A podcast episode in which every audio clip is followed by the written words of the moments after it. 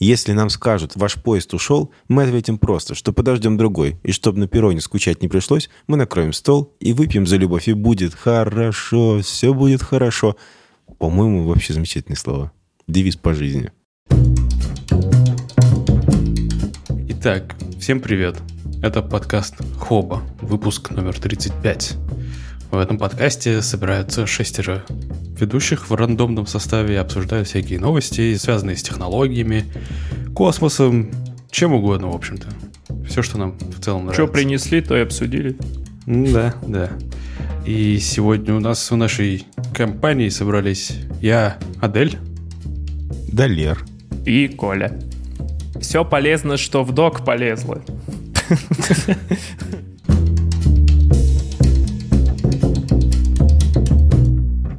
Так как Льва с нами нет, то, разумеется, его доля ложится на наши плечи, и поэтому мы слезно просим вас оставлять отзывы, писать комментарии в кастбоксе, ставить звездочки в Apple подкастах, рекомендовать нас своим друзьям и так далее, и тому подобное. Собственно, бабушкам рекомендуйте, мамам. Вдруг им будет интересно, кто знает. Вряд ли, конечно. Пишите отзывы, пишите в отзывах, как у вас дела. Если у вас все хорошо, мы порадуемся, а если все плохо, мы посочувствуем. Погрустим. Погрустим. Пишите это в отзывах, не стесняйтесь. Что нам отзывы? Ну, отзывы веселые, разнообразные, сделают привлекательной даже страницу в Apple подкастах. Хотелось бы также напомнить, что на случай, если у вас есть свое мнение по поводу одной из тем, которую мы обсуждаем, или, например, какие-то пожелания, вы можете поделиться с нами этим мнением, прислав текстовое сообщение или записав голосовое сообщение, отправив его э, в бота в Телеграме, ссылка на который будет в описании. И мы хотим начать новую движуху, хотим задавать вопросы вам на какие-нибудь интересные темы, чтобы вы, наши клевые и смелые ребята, отвечали э, своими интересными ответами в нашем замечательном боте. Можно голосом, можно текстом. Читать мы умеем, почитаем. И вопрос, который мы хотели бы задать вам, звучит... Что вы думаете про переработки, насколько я помню? Мы знаем, что вы все усердные, клевые профессионалы. И расскажите нам подробней, как вы живете с этим изо дня в день. Окей. А, да, поехали. У нас первое, первое, да, да, Далер что-то просто такой мечтательной улыбкой смотрит. А я, я залип на Steam Deck. А. Просто пока вы говорите, я смотрю, как крутится эта штука красивая. Да, вот, в общем, Далер проспойлерил нашу первую тему. Она, наверное, самая животрепещущая для нас с Колей, по крайней мере, за прошедшую неделю. Да, потому что Valve анонсировали собственную портативную консоль, которая называется Steam Deck. Давай, Колян, что думаешь про нее? Ждали, ждали и, наконец, дождались. Я уже, я потерял веру уже давно. Это вот, ну, конечно, не Half-Life три, но все равно Подожди, вера они, на исходе. А это дав- давно было анонсировано, да? Я просто помню, что они делали какую-то штуку с этими... Или это тоже было анонсировано вместе с, с третьей халвой? Нет, нет, ты говоришь про Oculus, да? Да-да-да. Vive, наверное. Vive, да, эйч ти си. Vive, ну, это Vive, был Vive. Партнерский продукт, по-моему, типа. И... А у них есть теперь своя, без участия эйч ти си, своя да, гарнитура. И, ну, судя по тому, как развивается ви ар, вот эти технологии, они как-то вот, по-моему, не бьют чарты сейчас особо сильно, но это все-таки осталось нишевым продуктом. А вот появление на рынке нового, новой консоли портативной, это ого-го, потому что консоли традиционные... ну, портативные, уж тем более большие, а Steam Deck играет в, обо- в обоих сегментах. Эти консоли, они чертовски популярны. Вот. Вот у тебя же Switch есть, да, Колян? Да, у меня есть Switch, и э, я его купил в подарок девушке, э, сам бы его себе, наверное, не купил. Она играет в Animal Crossing, это такая веселая ферма, милая песочница, ей весело. Мы, мы играем иногда вдвоем, тоже в игры... Какие-то логические платформеры, довольно простые, элементарные, и, честно говоря, Nintendo дерет просто дичайшие деньги за свои игры. Я вот думал о покупке новой Зельды, которая недавно совсем вышло. Я посмотрел трейлер, да, это было нарисовано в, не знаю, в Game Tycoon каком-то, как будто бы, ну, почерк Nintendo мы все знаем, и это все э, стоит пять с половиной тысяч рублей. Ну, то есть я понимаю, что э, вот... Стоит этого как-то отрешиться, но когда я вижу игру не с супер хай-энд графикой, я не, не, не верю, что она может стоить такое количество денег. И, в принципе, э, показательный пример, что когда-то на Switch вышел калькулятор, и, э, обычный калькулятор, и он стоил пятьсот рублей. И сейчас еще его можно купить для Switch. Вот. Этот пример э, характеризует полностью нинтендовскую политику. И чтобы уж закончить с Nintendo, я скажу, что э, будущее Switch'а пока туманно, потому что они представили новую версию, которая отли- лишь различается новым экраном. И подставкой. И подставкой, да. А по сути ничего нового. И в интервью сказали, что ну на этом пока все, у нас нет плана на какой-то Switch Pro. Э, забыли Nintendo. Э, да. да, короче, да. Давайте вернемся к Steam Deck. Короче, да. это, это такая портативная консолька. Она напоминает Switch. Выглядит точно так же. Там экранчик, значит, есть эти стики, даже есть тачпады с обеих сторон, как да, чтобы эмулировать тачпады, мышку. Да, маленькие тачпады. Это очень прикольно, кстати. Ну, да. Со стороны. Вот. Продолжим. У них есть кастомный чип от эй эм ди, с которым они скооперировались, чтобы они сделали им этот кастомный чип. И там же в этом чипе встроена ну, видеопамять, видеокарта, грубо говоря. И благодаря ей и этому процессору, собственно, они, этот Steam Deck способен запускать довольно серьезные игры. Тот же Doom Eternal там показывали, Death Stranding, Control, и причем не на самых таких низких настройках графики, что интересно. В интервью как раз на ай джи эн вышла большая серия материалов про Steam Deck. Как раз они брали интервью у создателей. Я увидел даже Гейба Ньюэлла, седого, седого старца Гейба. Вот. И э, они сказали, что по своим лошадиным силам, так сказать, э, Steam Deck будет на уровне пастгена, то есть это пи эс четыре, это Xbox, но там будут поддерживаться возможности э, нового поколения, типа рейтрейсинга и еще всяких клевых плюшек. Самое главное в Steam Deck, что мне больше всего нравится, он сделан, он работает на базе Linux, там кастомная оболочка, там SteamOS, кастомный дистрибутив, но по сути это Linux. А и что в этом прикольного? Это прикольно в том смысле, что это позволяет. Это просто превращает эту консоль в мини-ПК. Ты можешь подключить любую периферию, мышки, клавиатуры, что угодно. Ты можешь поставить на них что угодно. Они даже сами в интервью сказали, что на Steam, например, дело не ограничится. Ты точно так же сможешь на него поставить там Epic Game Store и качать любые игры вообще совершенно, mm. и любые программы. Да, но есть одно но. Там, собственно, для того, чтобы играть в Windows игры... Вот на этом Linux есть продукт под названием Proton, разработка Valve, и э, не все игры идут нормально с винды. Есть специальный сайт, где можно посмотреть, какие игры нормально пойдут на этом Протоне. Их много, их реально очень много, но это не все игры, которые можно представить себе. Я слышал цифры про порядка пятнадцать тысяч из девятнадцать тысяч игр доступных. Ну вот да, и те, которые идут, они могут типа не совсем стабильно идти. Есть сайт протон ди би точка ком, туда можно зайти и любую игру посмотреть. Туда пишут юзеры отчеты, что как работает, и, соответственно, играм присваивается уровень совместимости, там золотой, серебряный, бронзовый. Заходите и смотрите. То есть стандартные поставки — это просто вот набор игр, как вот в Steam для Linux, да? Угу. Что очень клево, что... поддерживает Steam Deck карты памяти. То есть у них ценовая политика довольно сильно разли... разнится, исходя из того, сколько памяти на борту.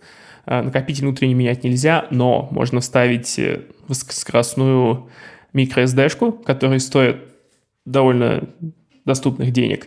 И плюс, как заявил недавно чувак из Valve, можно запускать игры через подключаемый э, жесткий диск эс эс ди.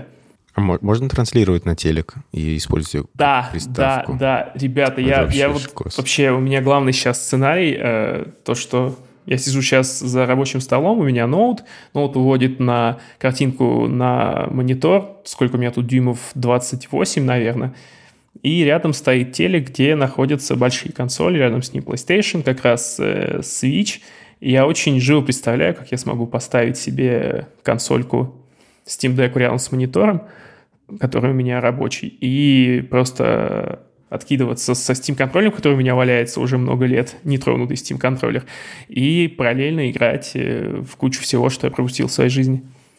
Очень жду, очень жду. Этот товар нельзя забронировать в вашей стране.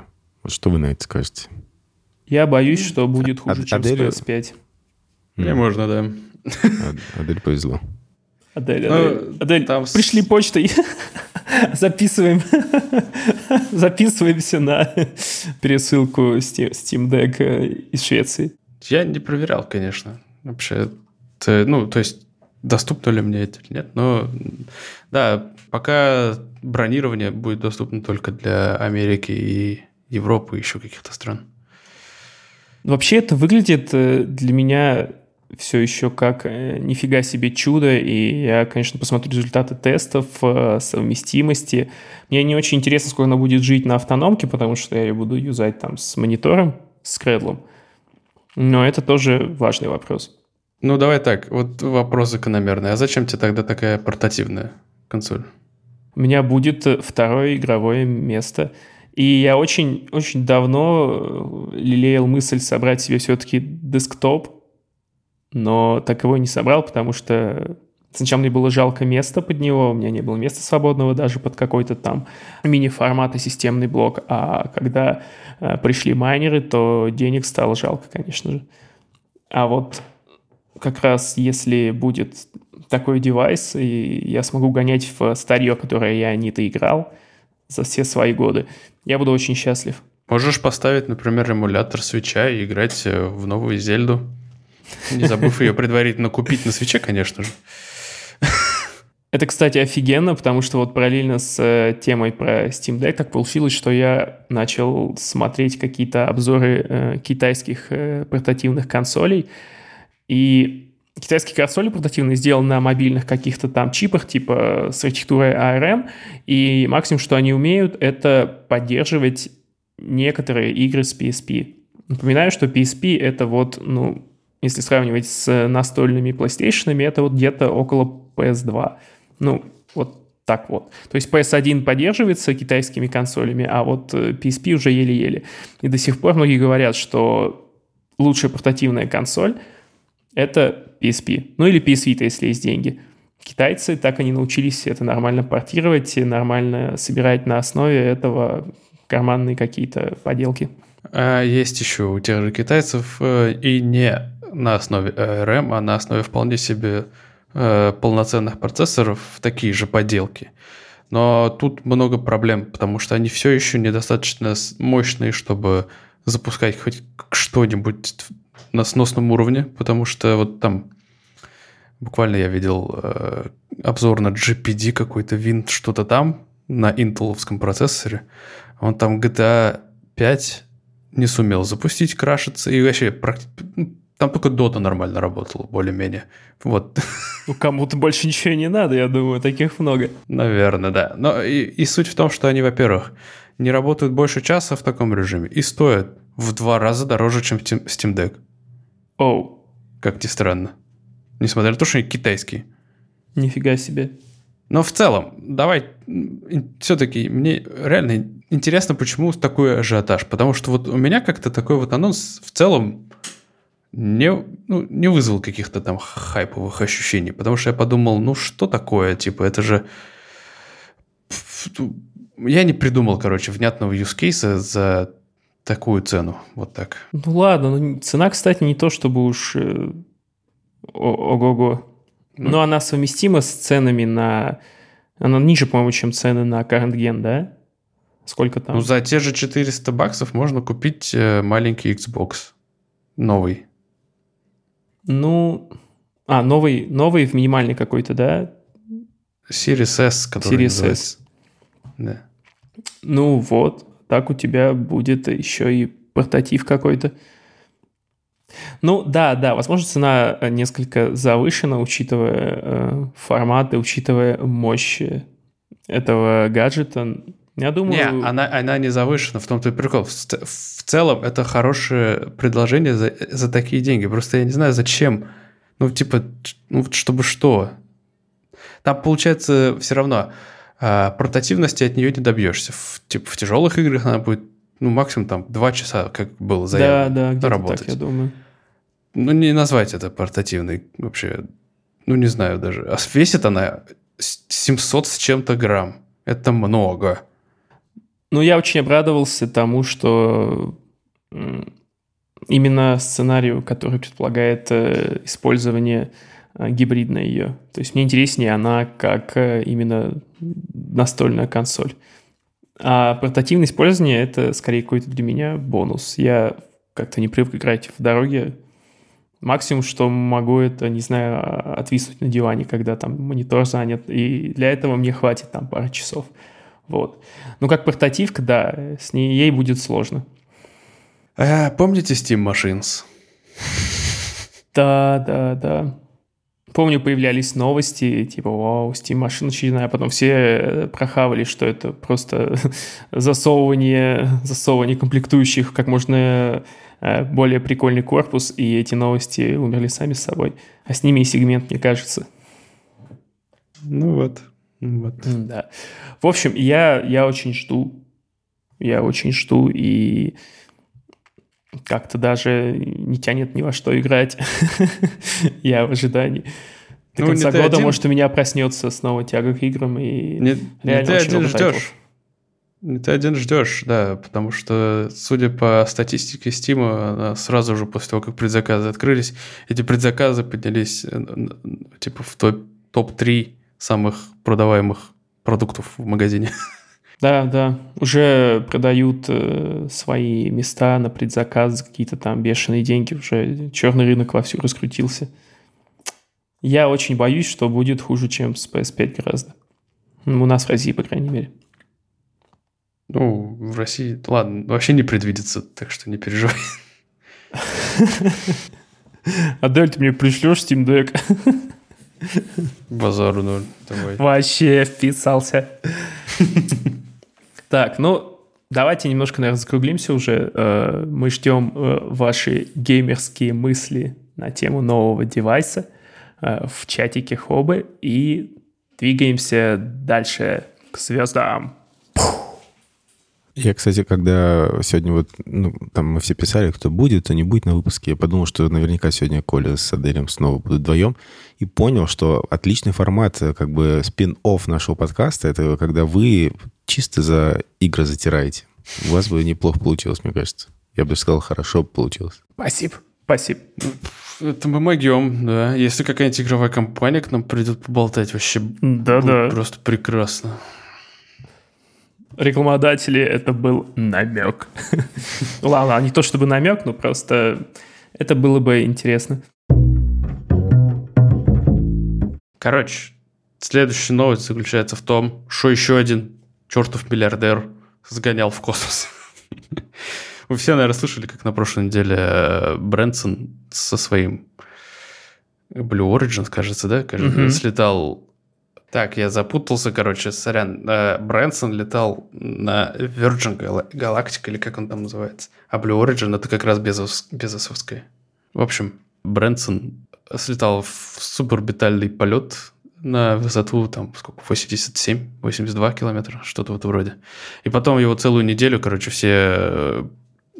стыдили за то, что это не космос, он не по-настоящему был в космосе, типа он не долетел до космоса и так далее. И вот, наконец-то, двадцатого числа э, туда уже слетал Безос на своем New Shepard, кажется. Ракета его называется. Ну и что, и как? Ты смотрел трансляцию? Была трансляция, нет? Я, мне, мне YouTube порекомендовал трансляцию, я ее включаю, а они уже сидят, э, ну, это там уже капсула приземлилась, они уже они сидят. Такие выходят, да. да они да. уже сидят в бане. Что-то слетали, короче, там полет занял десять минут, буквально, знаешь, вверх вот так вот их подбросили, и они просто потом вот так вот падали.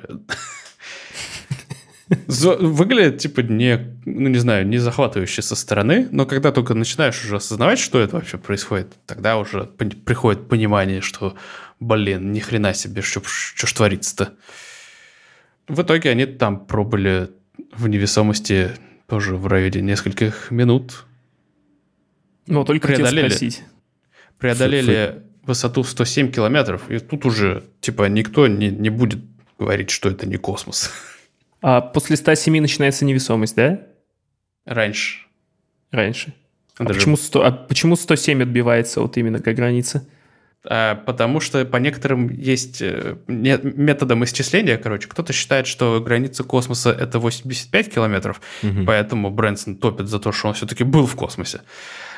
А кто-то считает, которая какая-то более широкая организация, более крупная, вернее, она считает, что граница уже сто километров. Но невесомость начинается... Ну, в смысле, Брэнсон уже был в невесомости, то mm-hmm. есть своими восемьюдесятью семью километрами. По-моему, где-то она еще ниже, да, может невесомость возникать? Потому что есть же обычные вот эти суборбитальные полеты, когда более дешевый, типа космический туризм. Mm-hmm. Видимо, можно испытать невесомость. Видимо, да. Надо погуглить.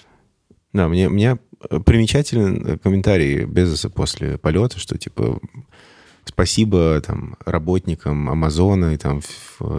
Потому что, ну... Этот полет оплачен вами, вот так он сказал. Работники Amazon подписали, по-моему, письмо э, с предложением э, остаться там руководителю, ну, там, откуда он прилетел обратно. Чувак, да. Задержись подольше э, в невесомости. Вот после этого полета в Твиттере у меня лента какое-то время колыхала тем, что критически, в общем, отзывалась о самом, как бы... О, о, о том, что деньги, потраченные вот на это, непонятно для чего, там, типа, зачем, вместо того, чтобы решать какие-то проблемы более насущные, э, ну, там, типа, голода. И даже вот э, Безоса потом поздравил чувак из ООН, который занимается продовольственной программой, типа, круто, вот, но призвал его обратить внимание на проблему голода на планете. Неожиданно странно то, что почему-то так остро вот встал этот вопрос везде, там, в Твиттере, что, там, не знаю, Илон, Илона Маска так и вот Брэнсона, по-моему, не обвиняли в том, что они полетели в космос, в отличие от Безоса. Ну, за Безосом видимо. Стоит Amazon, а Amazon, ну, мне кажется, в Штатах это один из синонимов большой бездушной машины корпорации, да. Угу. Мы в нашем, ну, мы в подкасте обсуждали уже коробки для медитации, которые в Амазоне поставили, куда можно зайти по, по, подумать, помедитировать. Да, да, да, я помню. Что-то было, да. Да, значит, обсуждали. Да, и в принципе в поп-культуре образ Амазона тут выдерживается. Вот в этом недавнем фильме про... «Земля кочевников». Да, да, да. Она работала раз, там в Амазоне. Как раз, да, Амазон подается в подобном ключе. Угу. Не говоря уже о Саус-Парке, который все это давным-давно показал. В разных сериях, по-моему, даже причем. Так что вот, ну, как бы имидж компании ложится на создателя и наоборот. Угу. Знаете, кто выглядел счастливее всех, когда они из капсулы вылезли? Астронавтка. Самый да. Старый, да? Угу. Да, бабуля, которая... Можно понять. Бабуля, которая, я не знаю сколько, там, больше пятьдесят лет даже, то есть, наверное... Нет, больше шестьдесят лет ждала, что она сумеет полететь в космос. В общем, она в шестьдесят первом году проходила, участвовала в программе, которая планировала отправить женщин в космос, но так и не полетела. А в итоге вчера с Безосом полетела. Ох, она, она выглядит, дай бог каждому, супер бодрая такая активная бабуля, в общем, и счастливая была, пипец. Все остальные как-то вышли какие-то, вроде радуются, улыбаются такие, но немножко взгляд потерянный. Ну, там начали обнимать близких, которые подошли их встречать. А она такая, ууу, да. Отлично, я вообще радовался за нее. В таком возрасте она прошла... какие-то всевозможные медосмотры и полетела. Прям молодец. Хочу, хочу в эти лета чувствовать себя не хуже, чем эта женщина. Тренируйся как космонавт. Все будет хорошо. Я стараюсь. Хо-хо-хо. В общем, поздравляем. А вы вообще замечаете, ну, не знаю, насколько часто и насколько много в последнее время новостей про космос? Я вот не стал выделять это в отдельную новость, но сегодня отправили, например, очередной модуль на Международную космическую станцию, причем из России отправили. А? А? Это здорово. Космос, в общем, я... космос снова в, в моде. Это очень классно, мне это очень нравится. Так много новостей про космос, я тащусь. Ладно, видимо... Нет, я, я, понимаю, я понимаю тебя, yeah. и мне, мне тоже нравится эта тенденция. Сори, да. я, я, я просто поздно увидел эту новость, но помню, что вот в Твиттере было много интересного вот, про этическую точку зрения. Я перед тем, как начать... Ну, в общем, я загуглил разные критические статьи про Безоса. Вот, и я немного залип, потому что я как бы за, за уходящим поездом пытаюсь сейчас что-нибудь прочитать. Вот, но, видимо, зря. Поэтому я немного так отрешенный. Вот, но я положу ссылку в описании, потому что я не успел. Да заголовок прочитаю. Почему Безос летит в космос? Потому что миллиардеры считают Землю тонущим кораблем. Статья Guardian. Окей. О, как интересно. Ну, это очень классно, что э, столько сильных мира сего э, привлечены идеей э, куда-то там двинуться в космос. Конечно, можно рассуждать о том, что лучше бы они э, на эти деньги накормили э, голодающих угу. Африки. Но, как мне кажется, это далеко не самое худшее применение миллионов на счетах. Да. Это популяризация, и это кайф. Что ж, про добрые дела, которые, по словам критиков, не сделал Безос. Ночлежка откроет в Петербурге собственное кафе. Готовить и подавать еду там будут бывшие бездомные. Очень классная новость. Мой любимейший, моя любимейшая благотворительная организация «Ночлежка», которая занимается помощью бездомным, открывает в Петербурге кафе, в котором закупщиками продуктов, официантами, помощниками повара будут работать бывшие бездомные. Есть, на самом деле, много примеров из, из, ну, из западного мира таких мест. Например, в В Оксфорде есть кафе под названием «Кризис». Обычное с виду кафе, но повара и официанты там работают бывшие бездомные. И, и, например, в Лондоне есть кафе «Бригада». Это уже такой дорогой ресторан, который расположен в помещении бывшей пожарной части. И там тоже работают бездомные. И суть вообще всего этого в том, что эти места, эти кафе, они как бы э, дают э, так называемые транзитные... такое транзитное трудоустройство. То есть место, которое помогает бывшим бездомным как-то реабилитироваться, снова э, интегрироваться в социум. И кафе это, то есть оно ну, не создано для того, чтобы как бы акцентировать внимание. Смотрите, у нас тут работают бездомные. Это просто кафе, в котором вы можете прийти, приятно там посидеть, поесть. Но если вдруг э, кто-то проявит интерес, то, конечно же, можно будет узнать подробнее судьбу вот, людей, которые там работают. Что ж, я просто хотел рассказать вот о ночлежке лишний раз и о том, что такая крутая штука в Петербурге откроется. Мне кажется, нам очень не хватает вообще мест, ну, таких вот инклюзивных и, ну, и, и штук, которые помогают людям, которые оказались без дома, снова вернуться в сообщество. Потому что это проблема, и вот один из таких, типа, кей пи ай для... В общем, нужно сокращать как можно больше... время, которое люди проводят после того, как они оказались на улице и как они вернулись обратно. То есть у нас... Ладно, не, не буду цифры приводить, чтобы не соврать. Но вот в России это достаточно такой очень большой срок. То есть он исчисляется годами. Вот. А в Норвегии, например, там всего несколько месяцев, например. Между тем, как человек попал на улицу и вернулся обратно в, в социум.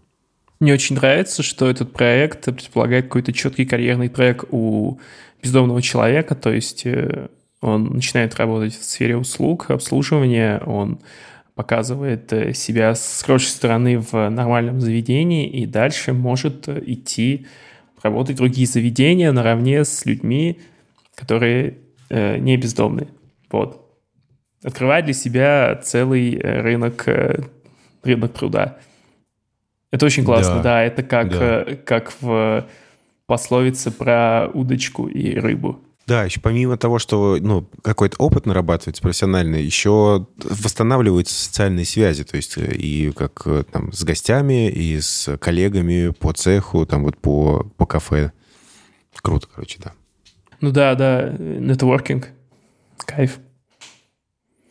Очень хочется, чтобы это заведение реально оставалось на уровне пятерочек в TripAdvisor и было достойной строчкой в трудовой книжке, достойной первой строчкой, чтобы потом человека могли принять куда-нибудь еще легко.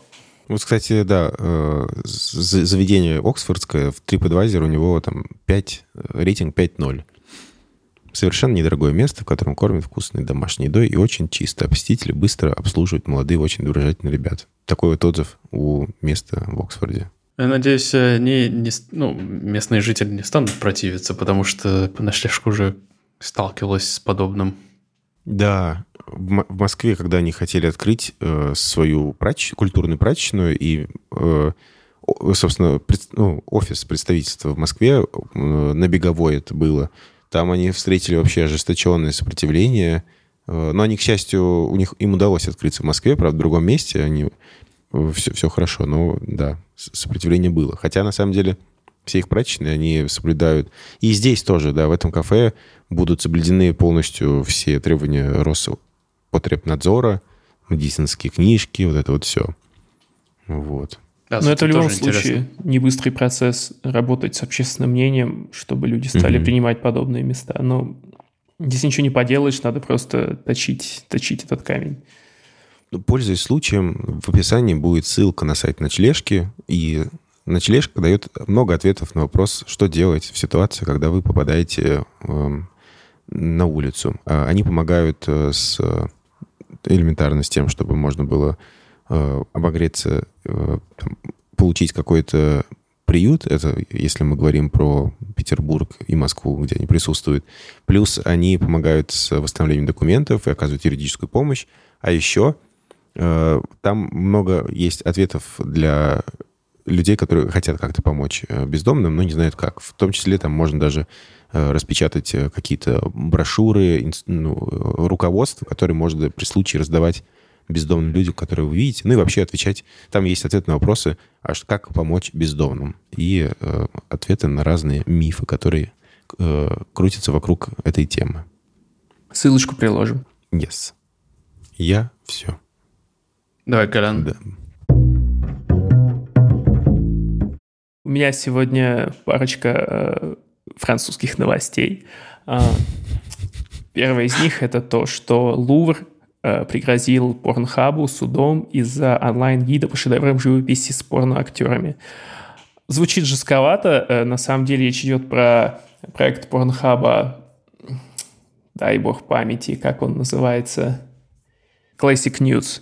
Это очень классный, на мой взгляд, проект, в котором Pornhub сделал целый портал, где рассказывает о произведениях искусства с нагими людьми, где изображены нагие люди, там живопись, скульптура. Он... Это, это сайт в формате гида по музеям сделан, и ты открываешь ту или иную картину, скульптуру, и ее сопровождает небольшое эссе. С моей точки зрения редактора, это прекрасный образец копирайтинга на английском языке. Каждое эссе э, написано в такой э, забавной, несерьезной манере, при этом оно дает какие-то э, культурологические э, факты, э, как-то э, тебя увлекает. В общем, ты ходишь по этому сайту и просто кайфуешь. И заодно э, просвещаешься культурно, узнаешь много нового. Ну и при этом этот проект обречен на популярность, потому что его ведет Pornhub. А, некоторые из страниц сопровождаются а, съемками актеров студии, которые воспроизводят, косплеят а, эти работы, но, к сожалению, ссылки биты. Я не смог ничего посмотреть. А, да. Так вот, проблема в том, что а, они, видимо, не договорились с музеями, работы из которых они представляют. В частности, Лувр и галерея Уффици, из, э, которые находятся во Флоренции, они направили свои э, претензии юридические э, Порнхабу за то, что он использовал эти образы, эти произведения искусства в своих э, проектах. Я был очень удивлен, потому что привык думать, что у подобных вещей есть какой-то срок давности, но оказывается в... Во Франции и в Италии есть законодательство, которое охраняет использование вот этих вот объектов, считающихся культурным наследием. Вот такая а, вот так новость. Подозрев... Я так подозреваю, что это как-то связано с концепцией смежного права, насколько я помню. Здесь, видимо, суть в том, что они не собственные фотографии этих картин использовали, а, вероятно, те, которые э, сделаны были самим музеем, потому что...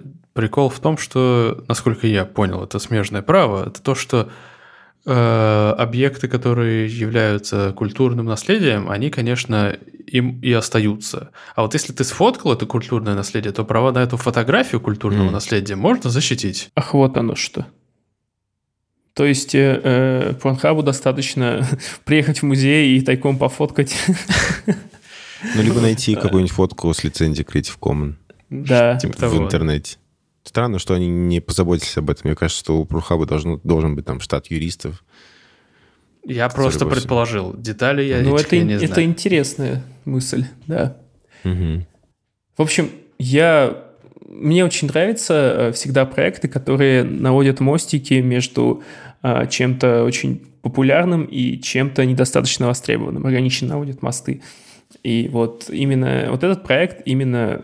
такой, на мой взгляд. Ну и плюс, как я говорил, я очень восхищен работой копирайтера, который писал тексты для этого сайта эр тэ точка порнхаб точка ком. Да. Надеюсь, они поправят ссылки, я смогу посмотреть на э, косплей этих работ э, реальными актерами. Тоже интересно. В общем, заходите и приобщайтесь, ссылочку мы оставим. И надеюсь, что проект получит какое-то продолжение и не закроется из-за того, что музей захотели немножечко себе какого-то хайпа. Это была первая новость о Франции. А сейчас будет вторая новость тоже о Франции. Мы часто говорим, по крайней мере, в Хабра-подкасте, уж это было постоянно, мы говорим об отчетах людей, программистов, которые работают за рубежом. И обычно это... Берлин, Амстердам, какие-то вот из европейских стран, либо это Сингапур и другие технологические какие-то вот э, четкие лидеры. Но меня очень привлек материал девопса, который поработал в Париже. И это совершенно небольшая статья, она мне очень отозвалась, потому что я был в Париже и тоже э, могу согласиться с тем, что там написано. Это не самое популярное айтишное направление, но те, кто хочет... Э, релоцироваться в Париж для работы, тем я советую эту статью почитать.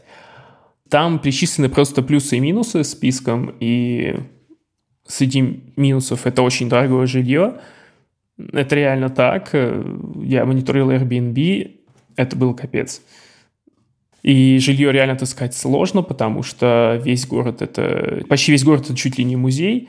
Насчет интернета ужасного ничего сказать не могу. И, но то, что я бы отметил сам и что здесь не отмечено, это то, что в Париже, в принципе, опасно. Меня в Париже чуть не обокрали в чертовом Макдональдсе. Прямо вот, вот-вот на Монмартре, в туристическом, можно сказать, Макдональдсе, меня чуть не сперли рюкзак. И, в принципе, когда ты ходишь, сворачиваешь с главных улиц, это может быть чертовски неприятно. Там, не знаю, отливающие на тротуаре люди, запах испражнений, то тут, то там. В общем, в Париже я бы жить не остался. Да. Какой у вас опыт посещения Парижа, если он был? Ха. Никакой. Для Google Street. Короче, э, господа айтишники, если вас позовут работать в Париж, э, почитайте материал, подумайте. Э, на мой взгляд, в Амстердаме гораздо комфортней, например. Вот я так прочитал, вот. прочитал эту статью, у меня выводы просто ну, как-то ожидаемые вполне. Он ничего нового не рассказал. По сути, все, что он здесь говорит, наверное, плюс-минус применимо к многим другим странам Европы в том числе. Ладно, хорошо, э, так цена, за которую он снял двушку, пусть даже рядом с Триумфальной аркой, прям какая-то очень большая, но хорошо. Такое возможно везде. И здесь, например, в Стокгольме такое тоже легко можно найти. Угу. А... А двушка рядом с Триумфальной аркой была арендована за тысячу семьсот евро в месяц. Не включая вот. Квартплату. Которая тоже ого-го. Это отдельный ну, минус. Да. И в итоге, ну не знаю, стоит ли она того или нет. Если э, средняя зарплата обычно выходит типа в три, может, дай бог, четыре тысячи евро, отдавать больше половины зарплаты, наверное, больно. Угу. Вообще, у меня создалось впечатление, э, ну, после этой статьи, вот по итогам моих каких-то воспоминаний, что Париж привлекает э, большей частью тем, что уже давно было, но, короче, это чисто какой-то город-музей, и э, я не увидел в нем, кроме этого, какого-то кайфа. А, но за, за то, что меня, скажем так, привлекло внимание, это то, что французы ненавидят, если ты не знаешь французского. И да, очень болезненно на это реагируют. Есть такое даже не только во Франции, а даже в Бельгии, которая поделена, грубо говоря, на две части, Фландрия и Вал... Валонию. Вот, в Валонии как раз по-французски говорят. Они такие, типа, французские. И в Германии тоже, тоже самое было. Я по работе гонял в Берлин несколько раз на, на, на выставке, конференции там проводятся. И, в общем, берлинское метро было для меня весьма-весьма непростым. Оно чертовски сложное для привыкшего к московскому метро человеку, для человека, привыкшего к московскому метро, потому что у нас все чертовски логичнее. И вот где-то на третий раз только в Берлине я смог ориентироваться нормально. И каждый раз, когда ты говоришь прохожему «excuse me», он не реагирует почти никогда. Важно выучить фразу «Entschuldigen Sie bitte». Ты привлекаешь сразу человека в Берлине этой фразой, потому что ты начал говорить по-немецки. А там уже как-нибудь на языке жестов, на полуанглийском можно что-то сказать. Но советую выучить фразу «извините» на немецком, чтобы привлечь внимание, потому что на ваш «excuse me» э, вряд ли кто-то среагирует. Вот так вот, да. Это у тебя твой опыт как-то разнится с моим, но я был в Мюнхене. В Мюнхене супердоброжелательные люди. Вообще, mm-hmm. я тоже пару раз прошел дорогу в метро, никто не отказал ни разу. Это классно. Может, я слишком часто спрашивал и, и выглядел слишком отчаянно. А, да, берлинское метро — это, это песня. Не был в Нью-Йорке, говорят, там еще адови, но вот для меня именно берлинское метро — это образец подземного ада. А в остальном все его претензии в целом довольно один, ну, похожи на все остальное. Сложно найти квартиру? Везде сложно. Э, ужасный интернет? Ну ладно, здесь тут я этого не чувствую, но многие. Я, кстати, на это какой ругаются. Интернет? Вообще такой? Гигабитный, офигенный. Я не знаю, сколько стоит, он входит в картин, э, это в квартплату. У нас с Аделем, ну как, у меня с Аделем, у Аделя, может, нет, конкурс на то, кто быстрее выложит ссылку в наш подкаст для звукорежиссера, потому что Адель после конца записи он успевает отконвертить и залить на, в облако файл свой буквально за секунды. Я это, в общем... Вот такой у него интернет. Да, да, я тоже всегда смотрю и удивляюсь, как оно так получается. Вообще не жалуюсь. Но э, проблема с оформлением документов, это сложно, это больно, наверное. Если бы тут не было э, агента, который при переезде помогал бы это сделать, я бы вообще повесился, наверное. И у французов говорит то же самое. Так, скорее всего, и есть. И высокие цены на услуги, да, это... Точно такая же история, как и здесь. Вот э, автор статьи приводит пример, что какой-то бариста без образования может подрабатывать плюс-минус столько же, сколько и квалифицированный ай ти-инженер. Блин, правда так. Такое действительно может быть. Так что, да. Но если... да, и плюсы все те же самые, кстати. Любовь, а еще любовь к гомеопатии я отдельно выделил для себя. Здесь нету любви к гомеопатии, наверное, но здесь тебе, э, ну, скажем так, здесь тебе, люб... скорее всего, скажут, ну, вот, типа... Выпей процетамол. Умирайте, вот умрите, потом придете. Типа как-то так. Э, ну, то есть, э, если у тебя там температура или, не дай бог, там ссадина какая-нибудь, тебе скоро не приедет просто. Ну, по-моему, это тоже такая общая картина для стран, где э, система о эм эс э, не особо развита. Так с о эм эс-то тут все полный порядок как раз. А. Ну, типа, оно для всех граждан действует, даже для тех, у кого там рабочие разрешения только. Но, но просто ты приходишь к терапевту и жалуешься ему там на какой-нибудь там, не знаю, у меня вот, там горло болит, голова болит, он тебе даст парацетамол и скажет, да, шуруй, давай отсюда. Вот у меня мама в Испании живет, и она тоже делилась впечатлением про испанскую медицину, и там тоже первое средство, золотое, в общем, золотые таблетки, парацетамол. Выпейте парацетамол. Таков совет врачей на все случаи жизни. Не, но при этом, если у тебя действительно с тобой что-то серьезное случится, там, авария, не дай бог, там еще что-нибудь такое, ну, действительно mm-hmm. серьезное, то тебе помогут, и помогут квалифицированно. Я видел местные больницы, это пипец, произведения искусства какие-то, там они ну, как космические лаборатории все выглядят. Вау. Так что да. В плане медицины я еще слышал, что очень сложно в Европе достучаться до узкого специалиста, то есть у тебя есть входное окно, э, терапевт, и чтобы... получить консультацию кого-нибудь, не знаю. А, ну, дантист еще есть, наверное, да, стоматолог. А чтобы попасть к какому-нибудь эндокринологу, тебе нужно как следует доказать терапевту, что тебе действительно нужен специалист. У нас же в России, ну, у тебя весь ассортимент, все меню. Иди куда хочешь. И в большинстве случаев даже бесплатно. Многие специалисты доступны узкие. В общем, интересно в том плане, что Франция не самое большое айтишное направление. И почитать о жизни и работе там э, занятно. Еще посоветую Тинькофф журнал, в котором там очень подробные статьи с личным опытом о переездах в самые разные страны. Там карта огромная, в которой там Турция, не знаю, Европа, Латинская Америка. И везде люди пишут прям суперподробные такие отчеты, как мы переехали туда, с чем столкнулись. Вот тоже, если вдруг надумаете куда-то эмигрировать, советую почитать этот раздел в Тинькофф журнале. Сейчас кота выпущу, приду.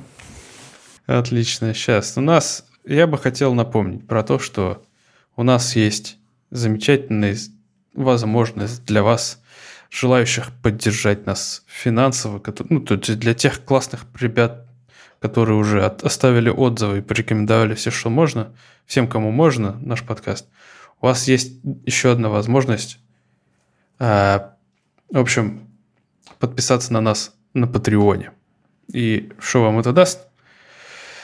Ну, на данный момент, на самом деле, это дает только право слушать подкасты по пятницам вместо понедельников. Но иногда мы с Долером вроде что-то постим, но я почти никогда не пощу. И Долер вот там мемасы какие-то древние постит. Древние. Это было обидно. Да не-не, норм, норм, спасибо. Хоть какой-то комментарий. Вот, что вы Долера заставляете огорчаться? Комментируйте его посты. Новизна мемасов зависит от вашей активности. Ха-ха-ха. Да, да, да. Давайте скори- скорректируем мои мемасные вкусы. Присылайте свои мемасы. У меня есть, кстати, мемный канал, кстати говоря. Ссылку приложу в описании. Давай. Подписывайтесь. Отлично.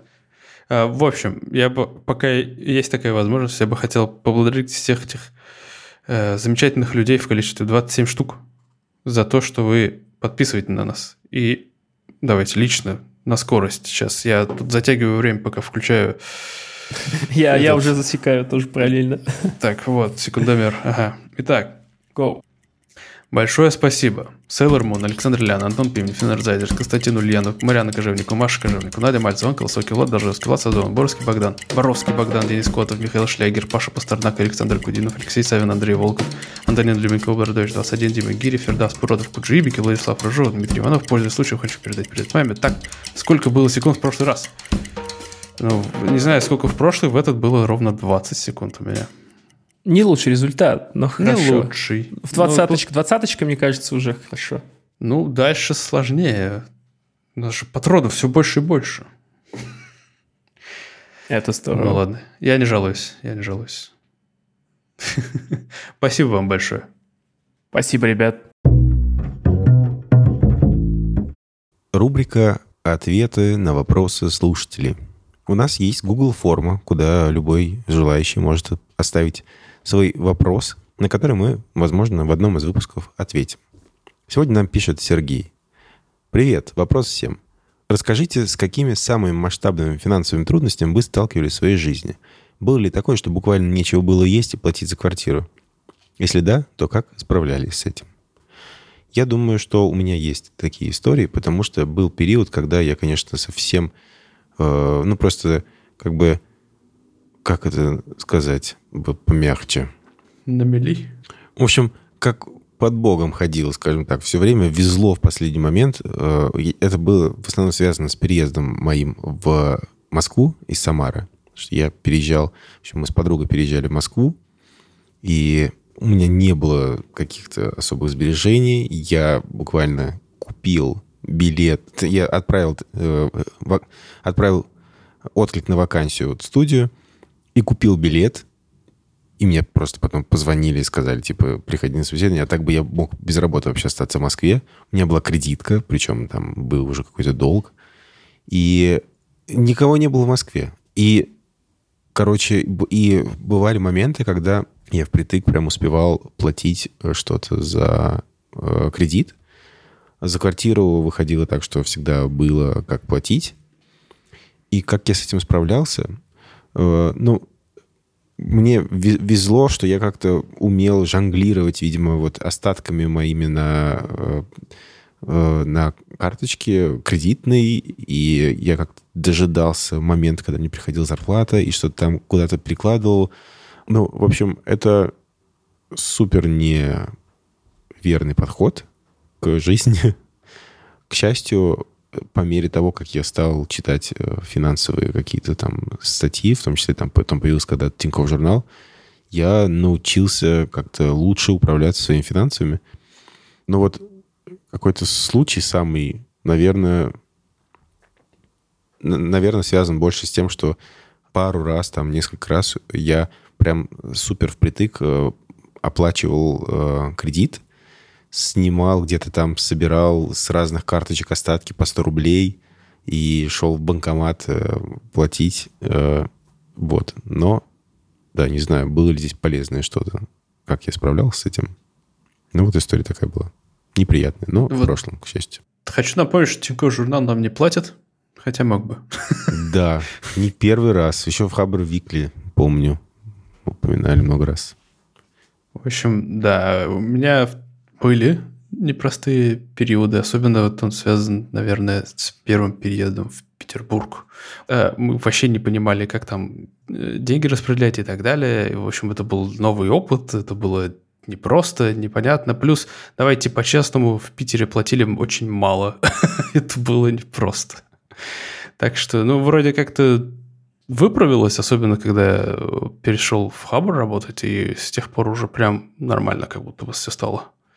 У меня тоже с Хабром, кстати, связана история моего роста благосостояния. Спасибо, Хабр. Спасибо, Хабру.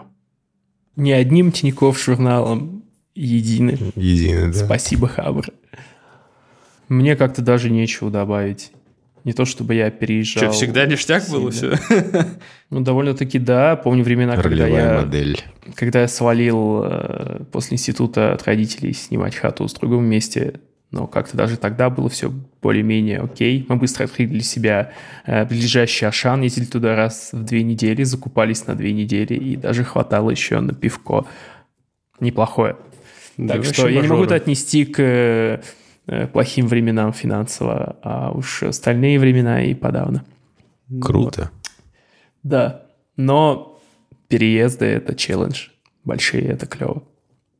Здравствуйте. Дор... Ой, блин, здравствуйте. У меня просто флешбеки. Я потому что работал в Хабр-карьере когда-то и начинал так. Меня зовут Далер, я менеджер-дизайнер Хабр-карьера. Короче, замечательный сервис Хабр-карьера, в котором когда-то я работал, запустил проект «Неделя Java разработчиков» на Хабр-карьере. Суть в чем? Компании расскажут о себе в формате коротких видеопитчей. Можно участвовать. Как это будет проходить? С двадцать шестого по тридцатого июля. Всю неделю вы сможете смотреть питчи, голосовать за компанию, которая вам понравилась, с помощью кнопки, которая называется «Хочу тут работать». А компании-участники будут отвечать на все отклики. которые вот придут за эту неделю. тридцатого июля, собственно, в конце недели все встретятся на вебинаре, где подведут итоги, обсудят работу Java-разработчиков, собственно, и ответят на все вопросы. Ой, не знаю, поможет ли Хабр Карьеры этот сейчас анонс в нашем подкасте. Возможно... Я думаю, да, потому а, что а наши слушатели, голосом. Специалисты, которым это наверняка будет интересно для собственного да. развития. Вот так вот. В общем, ссылка будет в описании, сами разберетесь. Сами почитайте подробности, да. Могу сказать, что у Хабр Карьеры обычно клевые спецпроекты, и я думаю, что этот будет не хуже. Лендинг красивый. Да. Да. Аня, Аня, передаем тебе привет, пользуясь случаем. Мы это не забыли. На этом, пожалуй, все. Это был подкаст Хоба, выпуск тридцать пять. Замечательные ребята, замечательные девчата. Слушайте нас на всех платформах. Ставьте отзывы, лайки, пишите, как у вас дела и вообще все самое интересное. Пишите, что хотите. Присоединяйтесь к нам в чатике, как я уже, наверное, сказал. Нашему боту, оставляйте голосовухи, пишите текстики. Мы хотим вас спросить про, напоминаю, проблемы переработки. И самые клевые какие-то сообщения мы обязательно зачитаем в следующем или через выпуск. В общем, в будущем обязательно это все будет воспроизведено. А, спасибо вам большое, что были с нами. Пока-пока. Чао. Пока.